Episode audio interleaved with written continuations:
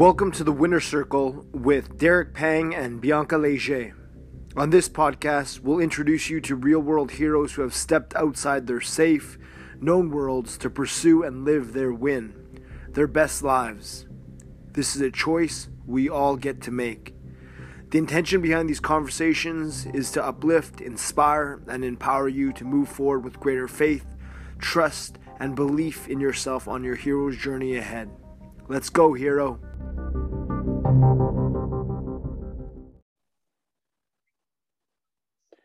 All right, welcome everyone to another episode. On today's episode, alongside co host Bianca Leger, we interview a high performance tennis coach who helps athletes maximize their potential both on and off the tennis court. He's currently working as a graduate assistant coach at the University of Texas at Dallas. He's a former Marine who served in the Marine Corps from December 98 to October 2007 and a former physical education teacher. He's also a level three enlisted coach and founder of Athletes First, where he's dedicated to developing athletes by teaching players, parents, and coaches how to consistently move forward. Welcome to the Winner Circle, Clint Lockoff. Dude, thank you, Derek. That was such an amazing, amazing intro. Well, it's amazing all the things that you're doing. Um, and we're going to get all into that story. But before we do, um, I'm just going to introduce the goal of this conversation. And is really to uplift, inspire, and empower anyone listening along. And as such, all the questions, they're pretty positive. And this first one gets us started on that foot.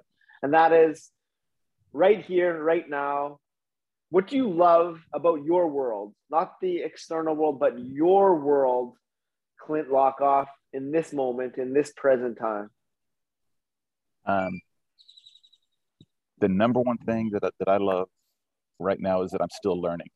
Um, I'm back in school, and at the same time, I'm working with athletes from elementary school up through national level college players and getting to share um, what I've learned with them. Beautiful. And in all these hats you wear, what would you say is your mission, your overriding mission in all that you do? um, to create the biggest impact possible. Mm-hmm. And uh, that was introduced to me years ago um, when I was on a discovery call for the Strong Coach. Um, and I made a comment that I, am not going to try to create an impact because the way I, I show up, I will connect, there will be an impact. So I, I don't need to try. And uh, mm-hmm. Danny, Danny Rios, um, goes, Hey, brother, that's a limiting belief. What would happen if you tried? And so uh, it took the breath took the breath from me, and uh, I, I've embraced that as my mission since then. Mm. I, I have curiosity about this. I, I just want to dive into it a little bit more. I also feel like it resonates with me to not try so hard. Do you feel like there's a difference in your interaction with people since you kind of change your mind frame about that? Oh, 100%. 100%. Yeah. Uh, the, the change came from being passive in the interactions to being active. Yeah. And, uh, okay. and it, it, really strengthened uh, my position, especially in areas when, when I'm interacting with athletes or parents, um, in that I, I know what my mission was.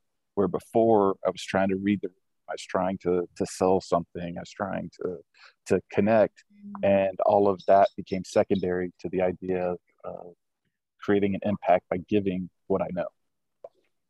Mm. Cool. Mm-hmm. So, how are you creating that impact? How are you creating the biggest impact possible? What does that look like in the current day?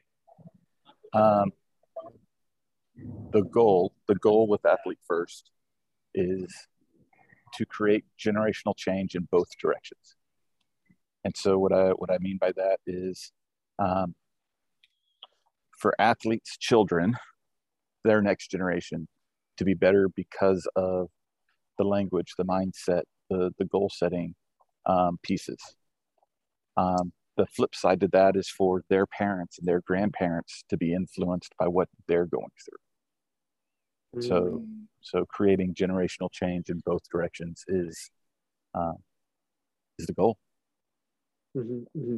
And you're currently doing that um, in your graduate assistant um, tennis coach role at the University of Texas of Dallas, and then also with Athletes First, what you what you founded.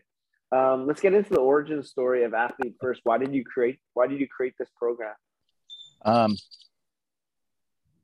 one of my frustrations as a, as a coach was how other coaches felt ownership of their players, their athletes, and I felt the same way as a as a young coach that it's my athlete. Um, another frustration was was parents seeing a lot of value in themselves because of what their kid was doing. And what athlete yeah. first is is a, it's a translation, and so it's not about you, it's about the athlete. Um, and the other piece to that for for athletes is the things that make you a good athlete, the hard work, the dedication, the determination. Take those and spread them to other areas of your life. And so and so the, the name has a double meaning and and both to athletes it's one message and to parents and coaches it's another mm-hmm. so what got you what got you into this like let's track back the origin story of you beginning to work with athletes in the first place where what's the origin the story of you becoming a coach uh, so when i was in the marine corps uh, I was on deployment during September 11th. Um, I went back and was part of the invasion of Iraq in 2003. And then my final deploy- deployment was in 2005. And I knew I was getting out of the Marine Corps. And it was like, what are you going to do? And I knew I didn't want to sit in an office. And I knew I wanted to wear comfortable shoes. And from there, coaching um, was pretty much the only thing I was qualified to do. Um, that's first summer I got out.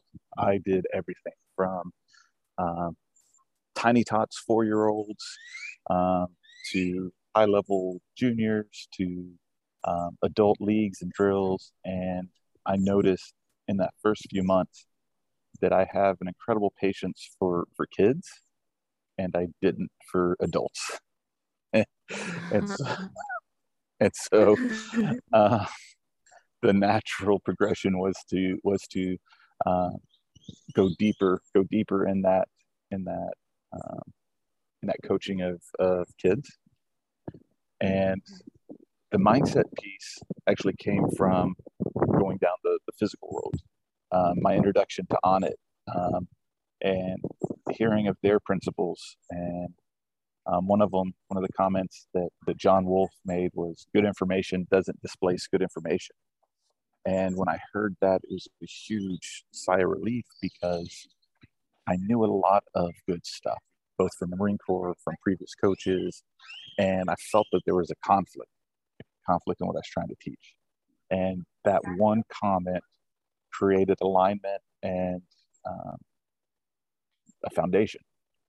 Um, so from there, I've been coaching in every coaching tennis in every realm possible. So from very high end private clubs to city facilities in downtown Dallas to high school and now and now college.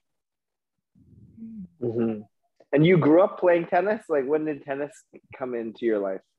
Uh, so I had the same high school tennis coach that both my parents had, and so um, my parents actually moved um, while I was in junior high, so that when I chose tennis in, in ninth grade as my sport, um, I had I had their coach, um, and me and my wife were were on the same tennis team. Our our, our first date was um, prom night because neither of us were going, and so my my absolute favorite picture was taken by my father-in-law, and it was me, my wife, her mom, my parents, and then coach just happened to be sitting on the next table saw the picture and basically photobombed that, that picture. Um, and so from ninth grade until um, my freshman year of college it was 100% tennis uh, i got frustrated uh, in in college uh, i didn't understand what recruiting was I was on the the bottom of the the ladder, and the coach kept talking about the four guys he was recruiting to come in, and three were graduating. And my frustration was, oh, I'm going to be a further step down after busting my ass for the last year. Um, so I ended up quitting tennis, and it wasn't till um, deciding to coach to wear comfortable shoes that I came back to it. Um, mm-hmm. So since then, um, like I, I love the sport. Um, when I committed, when I came back from that deployment, I still had two years in the Marine Corps, and during that time, I played a tournament every weekend. And so I felt self conscious about my playing experience to be a coach. So I had to be a better player. And so I played every weekend.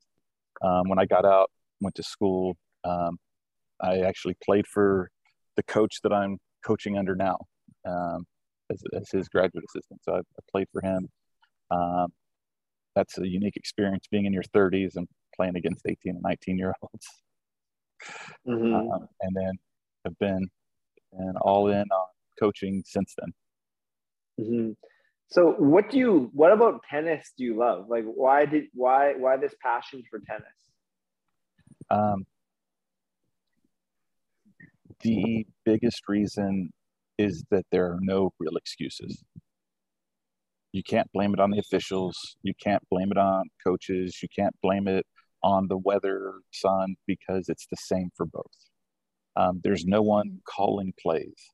It is you against another person, or it's you and a partner against another pair.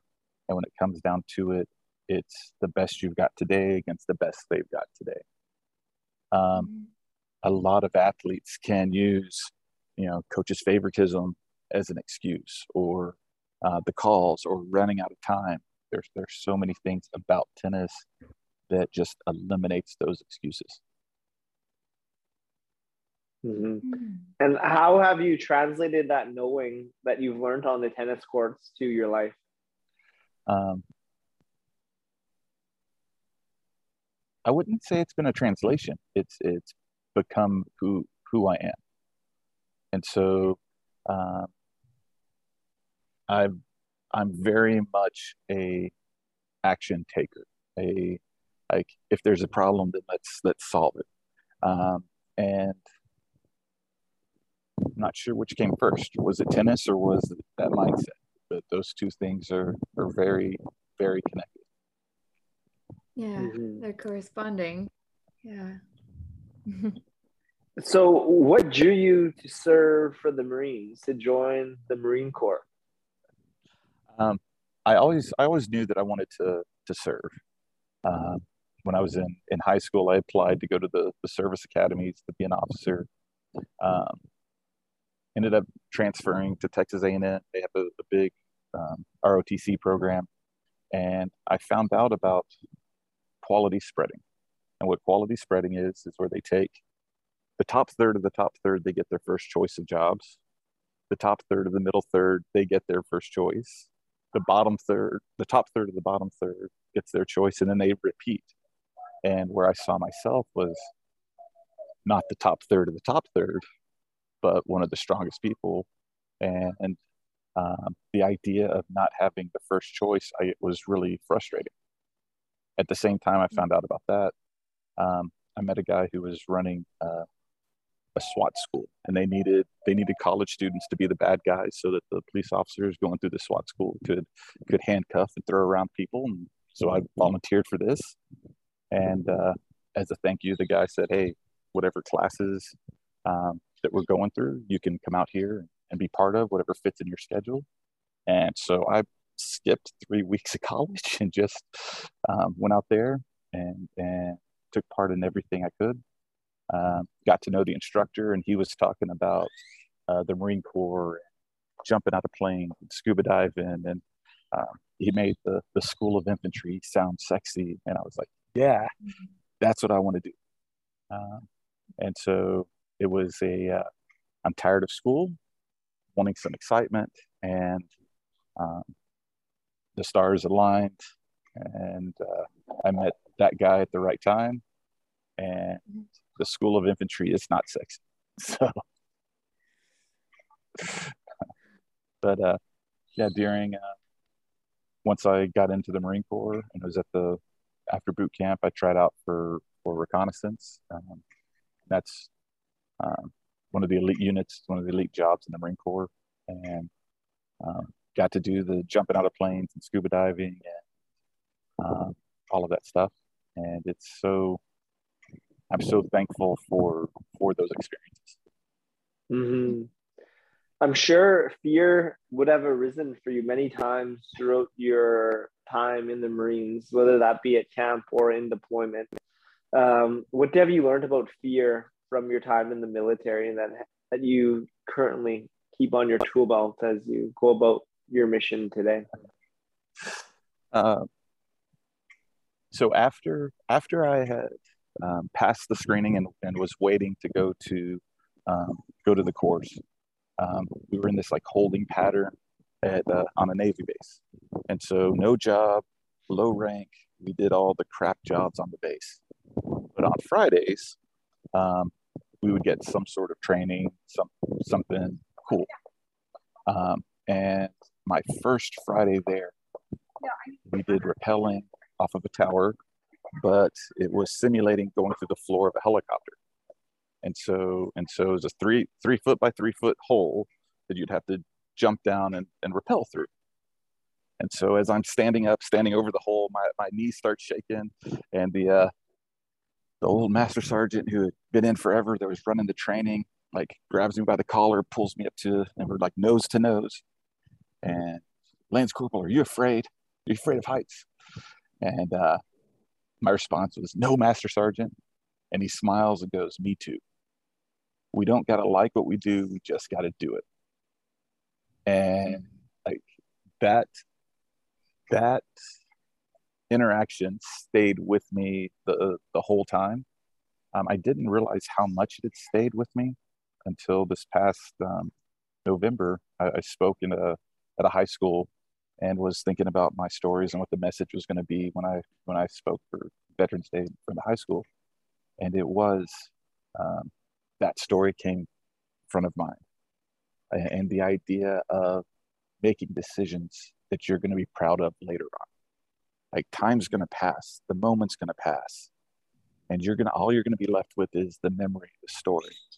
What choice are you going to make to be that you're going to be proud of in the future?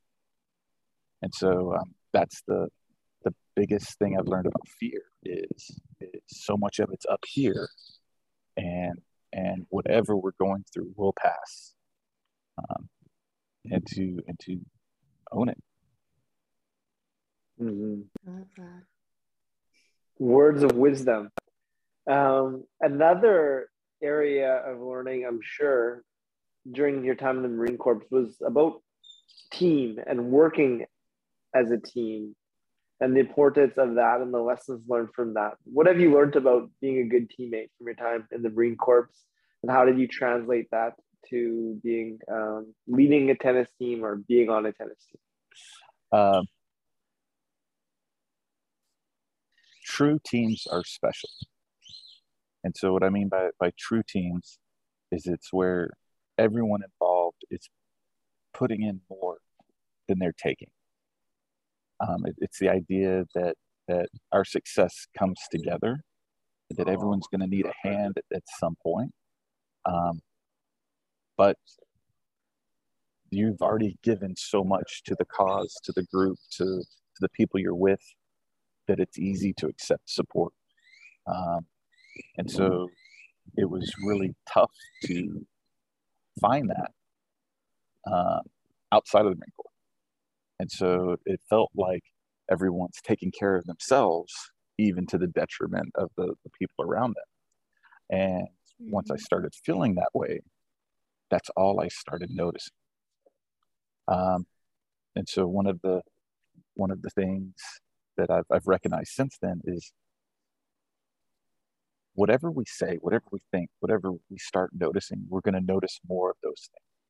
And if we're frustrated and, and don't have a way of taking control of our frustration, then it, it's going to grow. Um, mm-hmm. And there's always something to be grateful for. There's always there's always someone there, um, whether you notice it or not. And the thing I've, I've noticed most about being on a team is looking for those interactions, looking for looking for the, the kids or the teammates or whoever's around that's that's giving more than they're taking, and and uh, acknowledging that, having other people acknowledge that, whether it's in a group setting or one on one. That acknowledgement of we're in this together, we're working for a, a, a greater cause, um, is the foundation to strong cultures.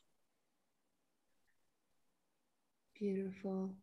Yeah, thank you for that. That's such an amazing reminder because the the coach, you're everybody's got their eyes, you're the model, and you're also directing the lens of the team. So to orient it that way that's a massive impact. Massive. Mm-hmm. So you shared you, you, shared the foundations of um, a good team, of a strong team. What are your personal foundations for a strong human? What are the foundational self care elements that you use to attend to your physical, your mental, your emotional, and your spiritual? We could take one at a time, even though that they all um, play they have the ability to play in all four dimensions. Um, so, not real sure on the elements that make a, a good human, but but my personal philosophy is uh, do good, move forward, and be free. And when those things are in alignment, it allows me to create the biggest impact possible when those things are out of alignment, um, I recognize that frustration grows in me. I recognize um, like either anger or headaches or um, some sort of physical manifestation when I when I start living out of alignment.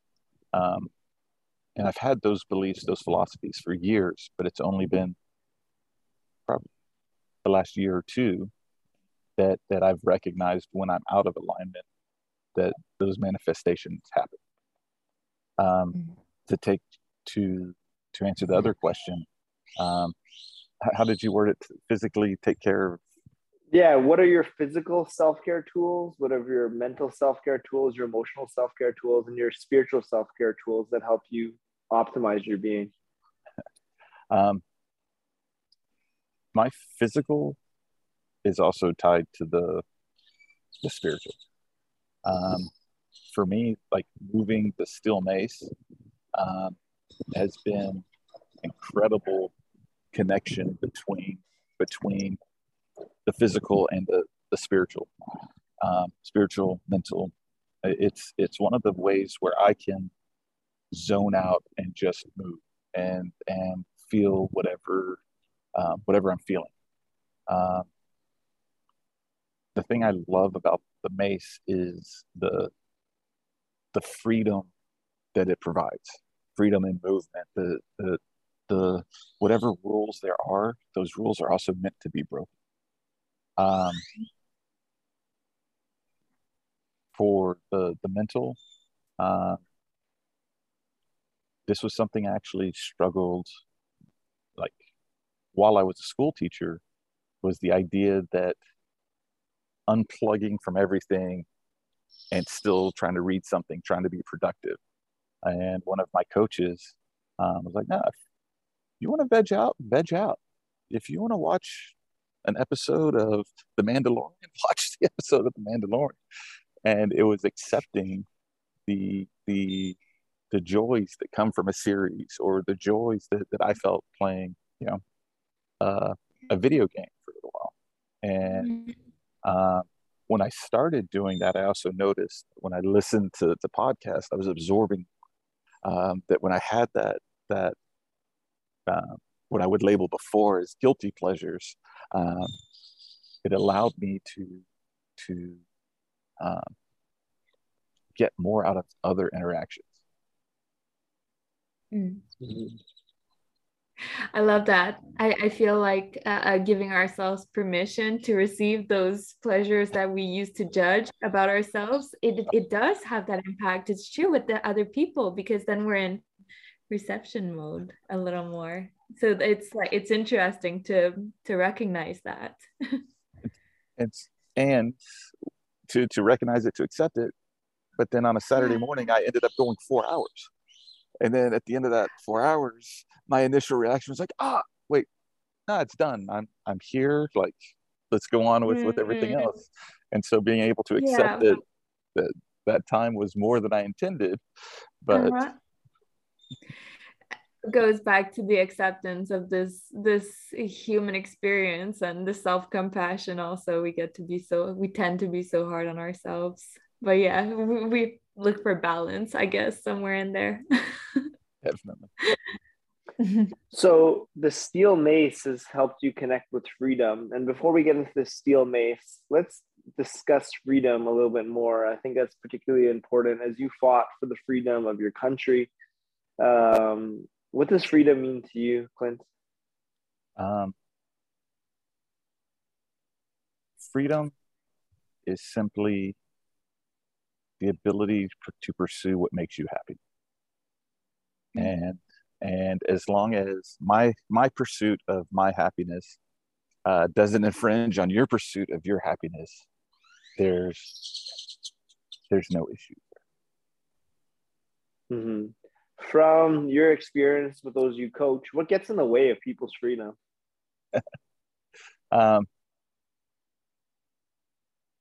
a lot, a lot of things. So some of it is simply um, a misalignment between an athlete's like expectations and what their their parents' expectations are, their coach's expectations. Um, some of it is, is fear of the future, you know, fear of of not being successful based on someone else's definition of success. Um, it comes down to to that that misalignment and expectations, and then the fear, the fear of the unknown, the fear of failure, fear of, of judgment. How do we overcome that? Um, recognizing that I have zero control of how you see me. I have zero control over how my, my parents see me, how they judge. And that if I'm if I'm living in alignment with my beliefs, with what I know is good, with what I'm striving for, and I'm proud of, of myself, then the people that care about me, that love me, will be proud of me also. But if it's the other way around where I'm trying to do stuff for them, then then I'm giving away the power um, as far as how I feel. I'm giving away my freedom on someone else's expectation. And when you flip that mm-hmm. to athletes, um, I've had that exact conversation where I talk about like, I want you to like me, but if you don't, it's not going to change how I feel about me. And then sometimes there's a little switch with that, just that little, that little statement there. Mm-hmm. mm-hmm. Did, did that answer your question, Derek? Yeah, absolutely. And um, so we kind of talked about freedom. I want to talk about moving forward. So we've talked about what pre- prevents people from being free. What prevents people from moving forward, and what exactly is moving forward? So there's there's two ideas with moving forward. The first is it's a translation from being stuck. I don't want to be stuck. And so moving mm-hmm. forward is the affirmation to being stuck. A lot of teenage athletes will look around and say, I'm doing more work than so and so. I'm I'm you know, I'm better than them, but I don't have their results. Um, their beliefs aren't matching what's happening, and it creates that feeling of stuckness. Um, the other piece of moving forward, moving forward takes two components. One is knowing where you are and knowing where you want to go and moving in that direction. And so, mm-hmm. and so if you don't know where you are, it doesn't matter which direction you're going because you don't know if that's forward or not. Mm-hmm. How can we find and how do you help your your clients and those that you coach know where they are? Um, through questions. So, so if you want to become a professional athlete, if you want to become a, uh, uh, get a college scholarship, if you want, you know, to be a academic All-American, where are you now? Like, um, are you are you leading the pack? Um, the people that are going in that direction. Mm-hmm. Are you are you putting in the work to improve and move in that direction? Um, and it's it's a slippery slope when you start having that conversation because there is a little bit of that comparison fuel but if you take a step back and can accurately say this is where i'm strong these are the areas i need to work on like then we start focusing on those areas creating a plan to attack that um, while maintaining strengths or making the strengths stronger mm-hmm, mm-hmm. And what happens when the results that one seeks is not attained? Um, how what do we do there? Um, what does that look like? So an example of this is that high school student that wants to make the tennis team and they don't make it, or that um, college or that high school tennis player wanting to go to college and that doesn't happen, or that college player that wants to turn pro and that doesn't happen. Let's talk about um, those barriers that we encounter in the tennis in the tennis world applicable to all? Um, one of the really cool things about tennis is that journey isn't over until you say it's over. Now, with with other sports, it is. With other sports, if you're if you don't meet the the recruitment timeline, you don't meet the the getting drafted timeline, uh, you, you, don't have skins on the wall for free agency, then then you don't have a say when that's over. But tennis is is a sport that it's an individual sport, and even if you don't make it to college, even if you don't get that scholarship, you can still put in the work. You can still play. You can still compete at a higher level. And so one of the unique things is that journey is not over until you say it's over.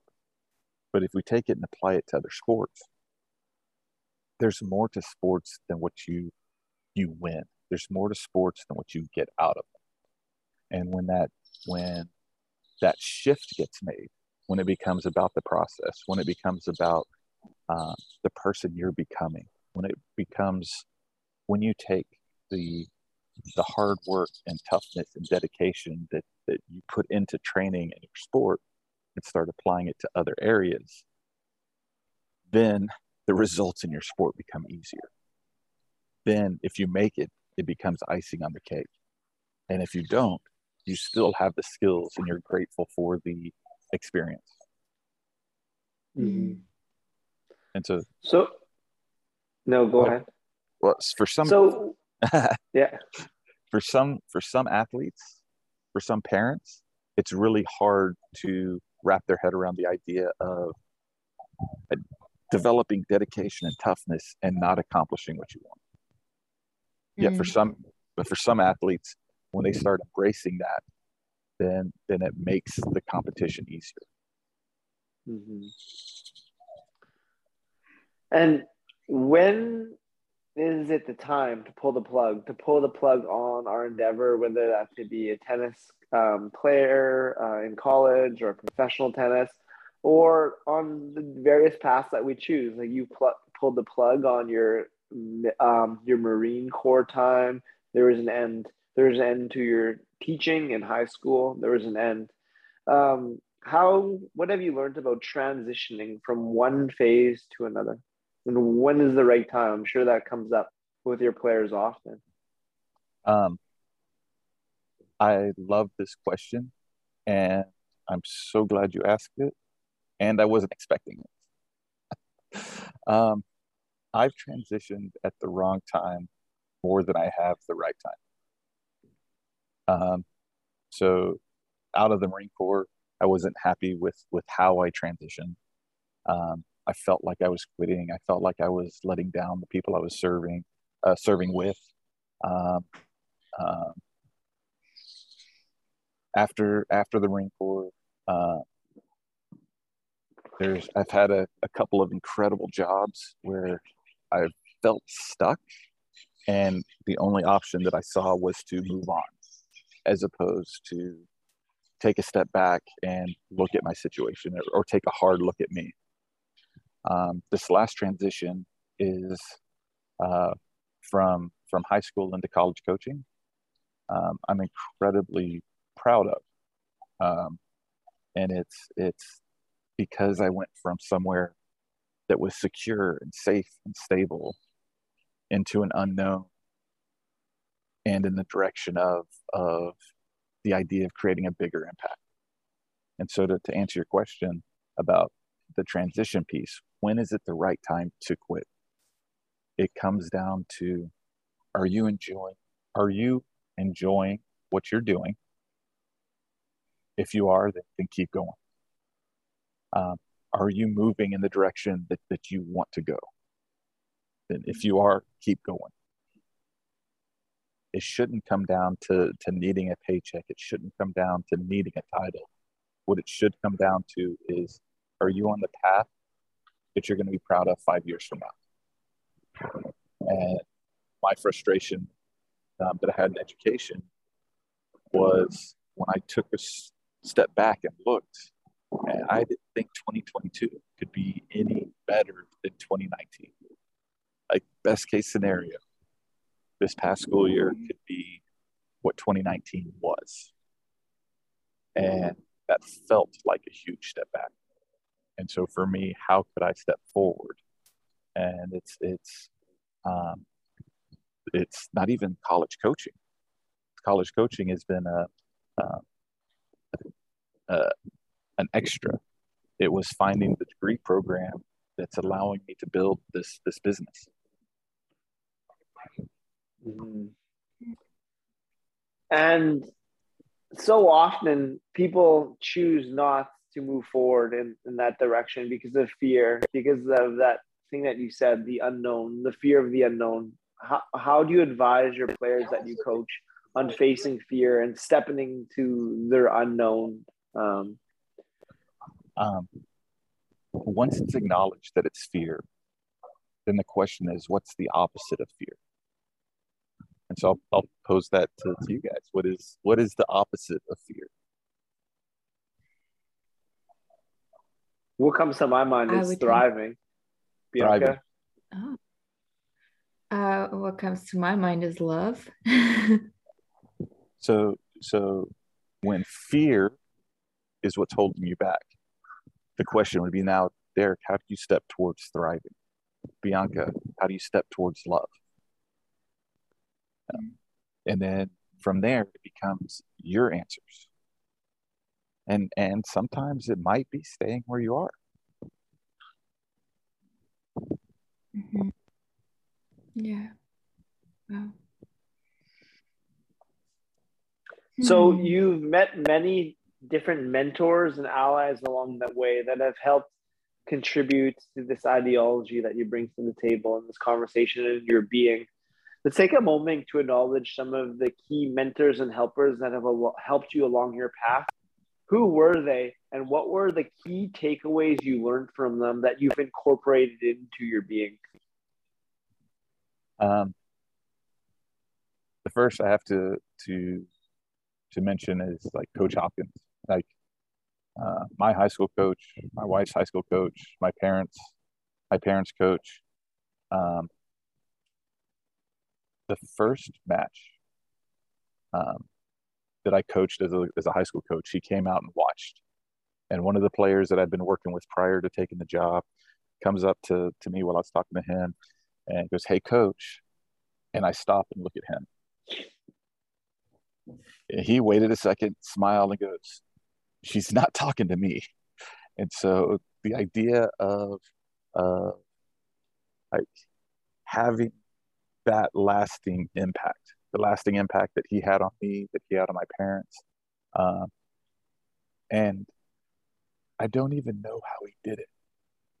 like I can think back and guess, but that's that's the the biggest takeaway for me from Coach Hopkins is that that lasting that lasting impact. Um, another one of my my mentors, and she's the she's the one that um, introduced the idea of the personal philosophy, is uh, Dr. Anne Pankhurst, and uh, she was incredibly real. And what I mean by that, if something was messed up, she would drop the f bomb and tell you you're messed up. If something mm-hmm. was was great, um, she would tell you you're great. And at one of the the trainings that I was at with her, um, she asked me to get another coach who was pretending to be a, a student to do something specific by only asking questions. Serve out wide with a slice serve, get her to do that, only ask questions.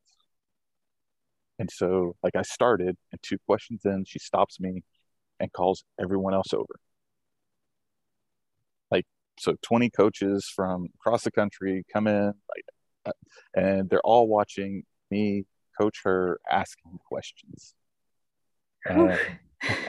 So, like, um, I I tightened up like pucker factor like a thousand. she walked over. She goes, "It's all right. You got this." Asked her a question, which was gonna be my next question. It was literally I knew like without a doubt. And then she looked at me, smiled, and stepped away and so it's it's that idea of creating a personal philosophy that idea of asking good questions to create to lead to a response. Um, my my current coach mentor um, mark england um, like the dude is amazing and it's it's changing is changing coaching uh, through language through story work and through through teaching it. Uh, I've leveled up more in the last two years as a as a coach um, because of of that work. Um, and then um, the Onnit guys, Shane Heins and, John Wolf, um, they are they are on such another level um, with with their knowledge and the way they show up. Um, I, can that be achieved in this lifetime? I've, I've asked myself after my interactions with, with both those guys on on multiple occasions. So if well, I ask this, oh, go ahead, go ahead, Bianca. Well, I was curious about what it was about these people that seems like they are such on a different level. Um, what what are the qualities that really stood out? about them? Um,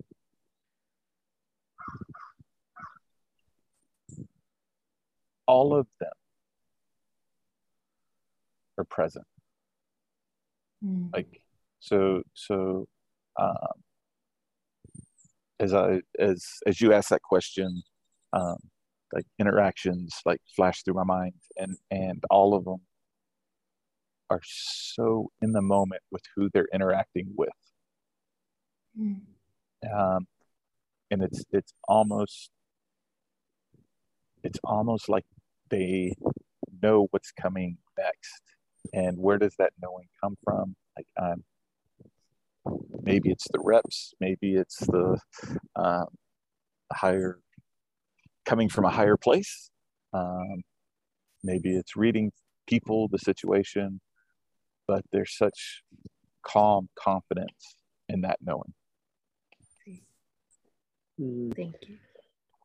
And what I was going to say, I was going to say, if I ask this question to those you coached, um, how would you will you be remembered? What is the legacy that you are leaving with those you coach? How do you want them to speak of you? What are the things that you're trying to teach them? Um,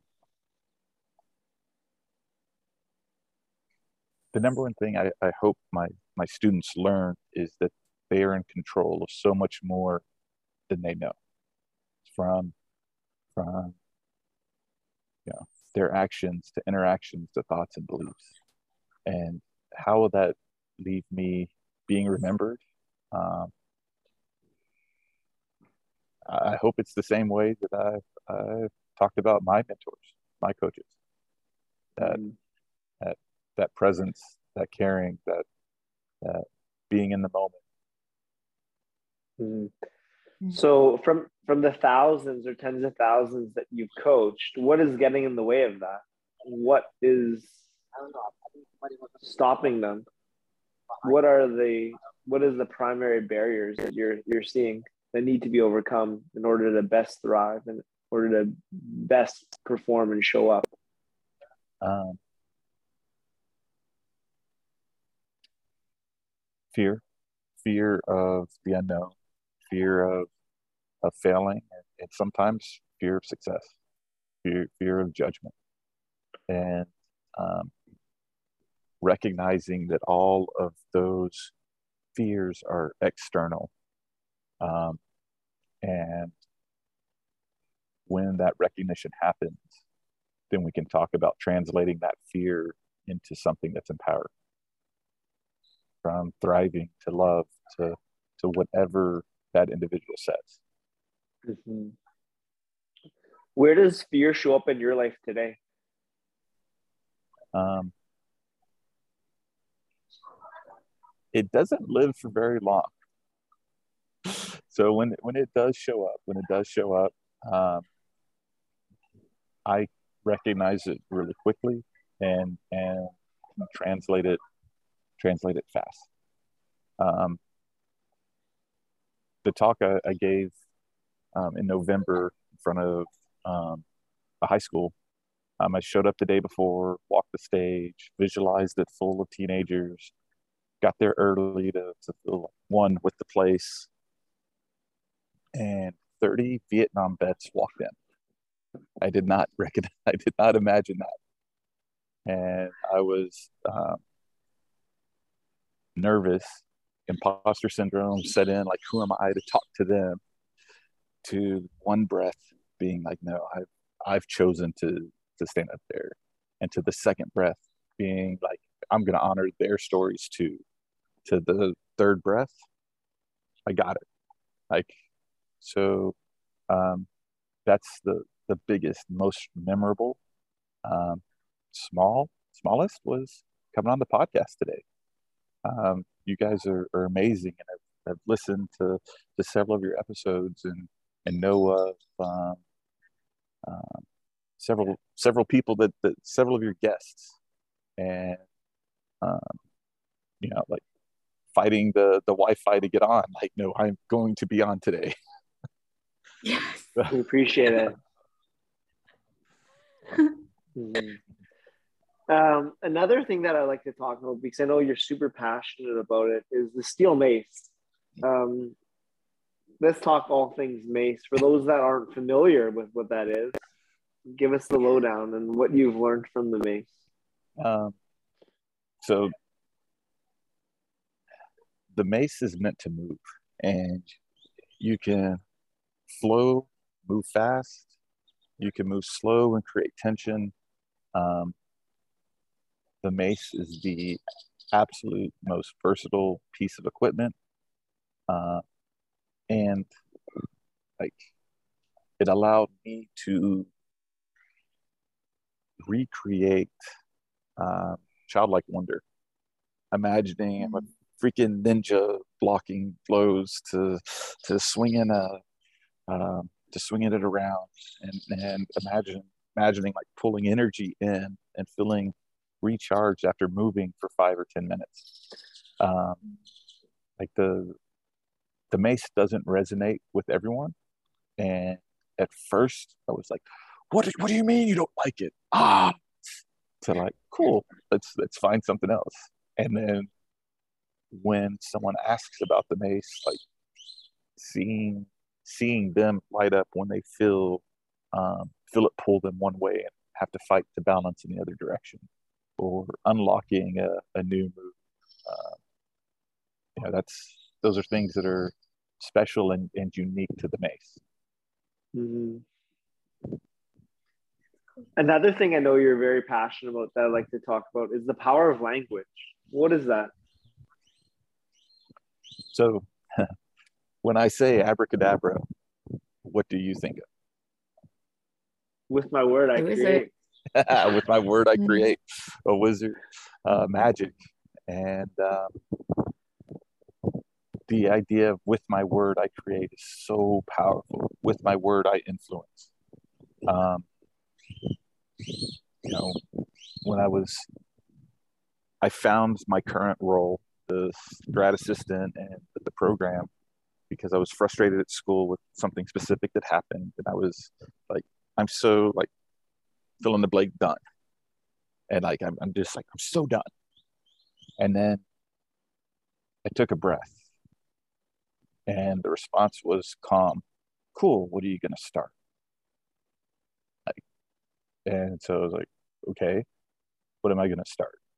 And so language is is taking whatever words you're using, taking the power of language is taking whatever words you're using, whatever thoughts you have, and changing it to create whatever it is you want. And so no one wants to be angry, pissed off. No one wants to be done. But then if you do accept that, what do you want to start? Where do you want to go? Um, yeah, that's. I can keep going on language, brother.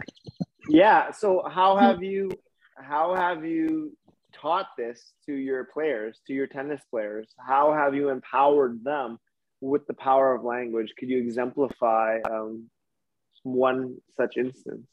Um, one instance is like an athlete saying, I can't fill in the blank. Uh, another is uh, a student, whether it's a, an athlete or PE kid or, or anyone you're teaching, and you ask them a question and they say, I don't know. Um, in those two instances, I always followed up with, Cool, what can you do? You know, I can't do this. What can you do? Mm-hmm. Um, someone out of frustration says i don't know cool what do you know and that that answer can be as open it's it's meant to be open ended i know the sky is blue i know we're on zoom like it can be something incredibly obvious but what it does is it switches them out of this i can't or not knowing and starts looking it, it switches their brain to look for answers, look for solutions. Mm-hmm. Um, the other piece to this is is teaching architect and conflict language. So the, the three components to the conflict language are uh, negations, soft talk, and projections. So negation is can't, don't, won't, all the stuff you can't do. Uh, projections is blaming something outside of you for it she makes me mad. Um, and soft talk is adding the, the probablys, mights, maybes, you know, taking um, whatever you're trying to say and, and softening it up. You know, we were scheduled for one. We weren't scheduled around one today. So hmm. um, once that's pointed out to athletes, then the tools to translating uh, conflict language into something empowering, uh, you know, is there. Mm-hmm. Beautiful. So many lessons and wisdom shared. Um, I know Bianca and I are very grateful, and um, I'm sure the parents, the students, the athletes, everyone that you are involved with in your in your coaching benefit from this greatly. What have you learned about aligning goals um, aligning the goals of the parent and the goal of the athlete, aligning the goals of the coach with the team, and aligning the goals of the university with their athletics. How can we get on the same page? Um, I'll start with the universe. If if the universe speaks, I, I will listen. So, um, other other than other than than listening, um, I am not sure what influence I have on the universe. Um, but as far as as athletes, coaches, and parents, um, the set the, the coaches aside first. What does an athlete want to get out of whatever sport they're playing? Usually it's to win, usually it's to progress to another level. It's it's something tangible. What parents could want from athletes is for them to uh, recognize the connection of hard work to success, recognize uh, emotional control, learn learn skills that will apply um, in other areas of their life. The way to create alignment between athletes and parents is to have the conversation. You know, mom, what do you want little Johnny to get out of this sport? And for the kid to hear that response. Um, yeah. Um, the other piece is for athletes to share with their parents what they're working on with their coaches. You know, trying to do, you know, learn a new skill or execute a certain play or um, be more physical in the defense, whatever whatever it is they're working on with their their coach, with their team. Once the parents are in the loop, they'll also know what to look for during competition. So it becomes so much more than just the result. Mm-hmm. Coaches should be proactive members in that conversation. And so many times coaches look at a parent be like, hey, you're paying me to coach them, drop your kid off, go away. And that one hour, two hours a week, there's a disconnect between what the coach is saying and everything else that's happening in that athlete's life. And so, and so communication between the coach, the parent, the athlete um, is huge. Um, one of the things that I do to, to facilitate that is the parents and the athletes are in a group text with me. And so at, at the end of some lessons, we'll I'll craft the text message with the kid that's going into that group. And so mm-hmm. and so it's coming from me, yet the kid knows exactly what's being said. We covered this, this, and day, this, this, and this today. You know, for the next tournament, these are the things we're focusing on. Yeah, and mm-hmm. and uh, I found that that's that's made the conversations. One, it opens the door um, for parents to talk to their kids because when a parent asks a kid, "Hey, how'd it go? Oh, it went good. What'd you work on today?" Uh, small one-word answers. Where yeah. this text now allows the parent uh, to ask more informed questions about what happened. Mm-hmm. I think that's really powerful. Um, starting that conversation and clarifying what we want out of what we're doing, out of the game that we're playing. And then this brings me to my next question, and that is, what are you, what are your intentions with this game that you're playing? Not the game of tennis, not the game of coaching, but the game of life. And let's speak this to the universe. Um,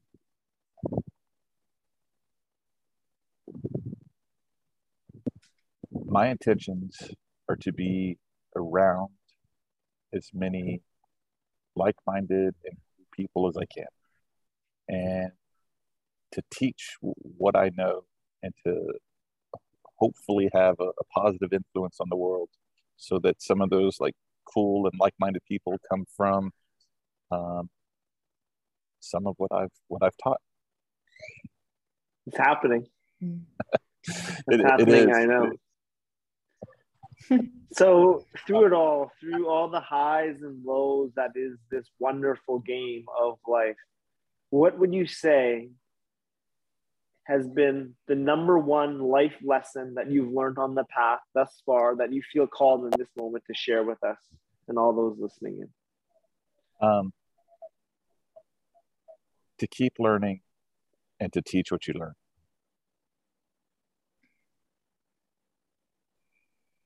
To keep learning and to teach what you learn. Powerful. Yeah. Can't go wrong with that. That brings us to the final two questions. Every episode we end with these final two questions, and this is that time. In three words, how would you describe the experience you are having on this earth?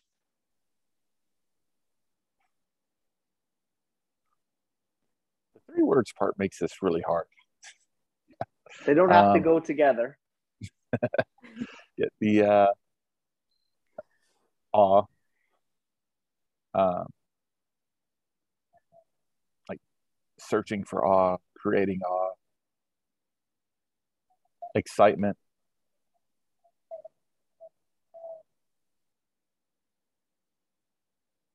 I would say awe and excitement. That's I'll two. use my third. Oh, I was gonna I was gonna use and I was gonna use and as one of my three. awe, excitement. Excitement, uh, excitement, and fun. Beautiful. Awe, excitement, and fun. What a ride. What a ride that you are on. Um, that I can't wait to see what is next. What is next to come on this journey. We'll take a peer in the future. I'm going to fast forward us. I'm going to fast forward us many years from now, and we're going to be alongside an 85 year old Clint Lockoff. Who is that 85 year old Clint? Where are you? Who you're surrounded by? And what is the legacy that you've left here in your 85 years? So uh, I'm planning on being over 150. So uh, I'll be in my midlife crisis. Love that. Um, what's really exciting about that is I don't know because 30 year old me would not recognize 40 year old 20 year old me would not recognize 30 year old me. Um, I, I thought about this question and I would recognize 20 year old me walking by, but he wouldn't know who I was. And so 85 year old me is going to be badass. But I'm not sure, not sure what that'll, what that'll look like. And that's exciting Mhm. And that's okay. for But- sure. I believe that you can feel into that 85 year old. So I want you to just close your eyes, connect with your breath for a few moments, and feel into that 85 year old spirit, that 85 year old's energy, that 85 year old's awe, that 85 year old's excitement, that 85 year old's fun. And I'll bring us back. I'll bring us back to the current now. And that 85 year old Clint, he sends you a message. What does he whisper in your ear?